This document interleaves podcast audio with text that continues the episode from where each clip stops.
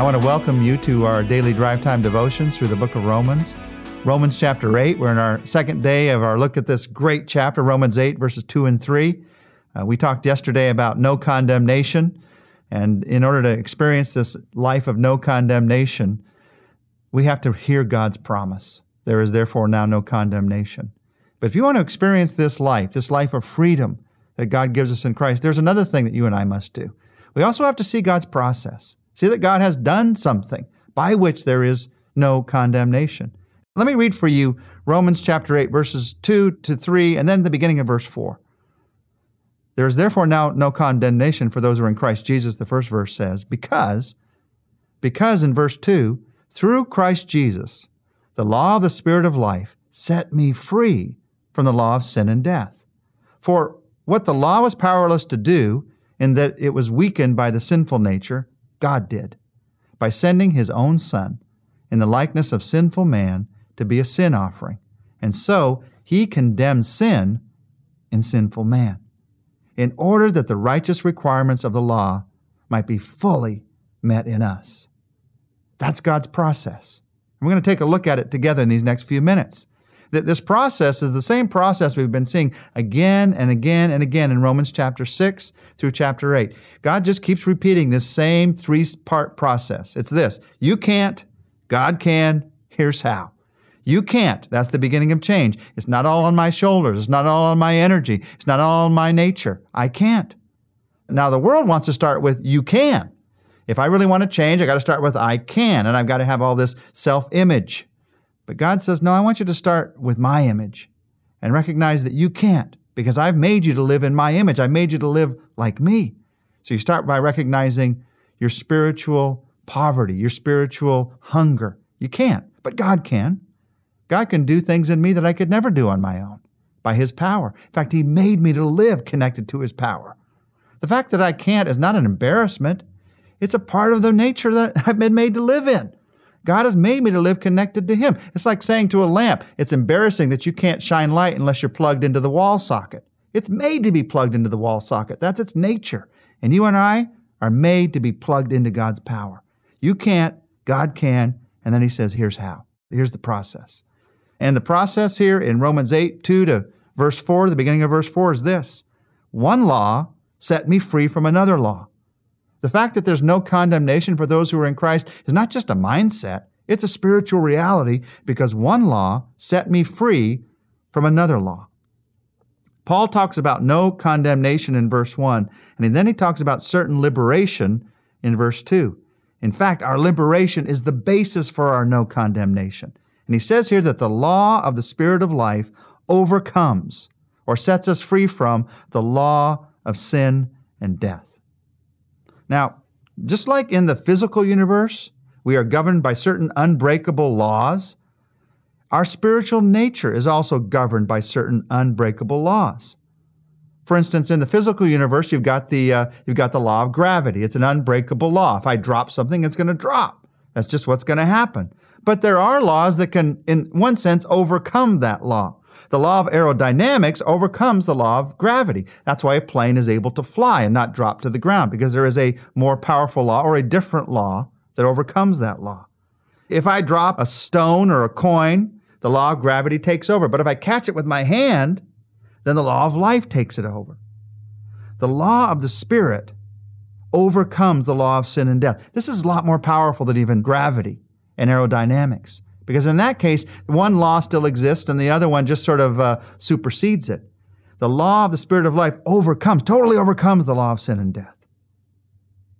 What the Bible is teaching us here is that when the Spirit enters the room, everything changes. As you read these verses, you think, why is that important? Because God needs us to know that our spiritual reality has changed because of what Jesus Christ has done for us. You remember that Romans chapter 7 was filled with the word I. Romans chapter 8 is filled with the word Spirit. The word Spirit is used 19 times in this one chapter. When the Holy Spirit enters the room, everything changes. And everything changes because God acted to change everything. The law of the Spirit of life overcomes the law of sin and death because of what Jesus Christ did, because of what God did. This is not just some accident. This is not some just way of spiritual thinking. This is actuality. This is history. This is what God did.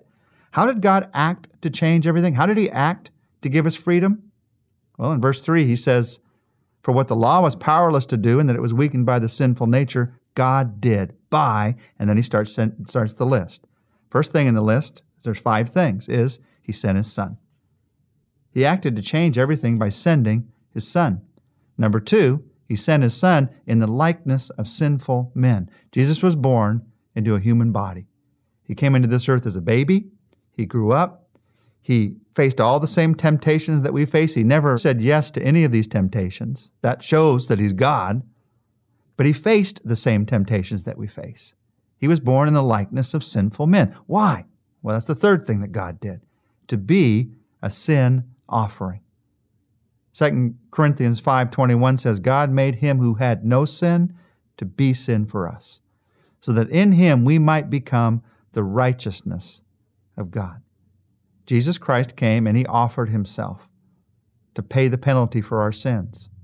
We're going to talk about that more as we walk through Romans chapter 8 together. But then the Bible tells us that the way that God changed the laws is he therefore condemned sin in sinful man. There's no condemnation for us because our sin is condemned by what Jesus Christ did. It's not us who are condemned. It's not you who's condemned. It is your sin that's condemned by what Jesus did on the cross. And then the 5th thing that God did through those first 4 things is he fulfilled the righteous law in us. Through what Jesus did, the righteous law, the law of perfection, the law of God's standard was fulfilled. Why is Jesus the only way to salvation? Some people question that. They wonder about that. Jesus is the only way to salvation because only Jesus fulfilled the law. He is the only perfect person who ever walked this earth. I've never found anyone who would argue with that statement. Jesus Christ is the only perfect person who ever walked this earth. And only Jesus willingly died to offer the fulfillment of what he did for you. We break the law, but in the end, we don't break the law, it breaks us. You don't break the law, it breaks you. Jesus fulfilled the law so that it can be fulfilled in you. And what the Bible is teaching us here is that if you and I try to live out the law in ourselves, the end is condemnation. But if we accept the gift of what Jesus Christ has done for us, the end is liberation. The law of sin and death has been overcome. It's been superseded by the law of life, of the Spirit of life, what Jesus has done for us.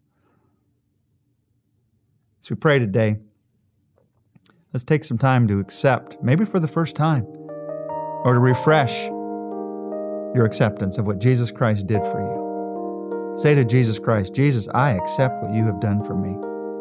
You died on the cross to pay the penalty for my sins, and I thank you. This may be the first time I'm thanking you. I may be thanking you for the 1000th time. I thank you for what you did for me on the cross.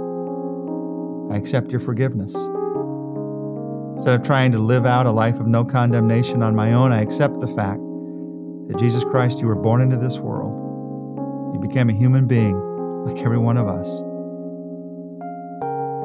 You did that so that you could live a perfect life in order to be an offering for my sins, in order to condemn my sins on that cross so that the righteous law could be fulfilled in me.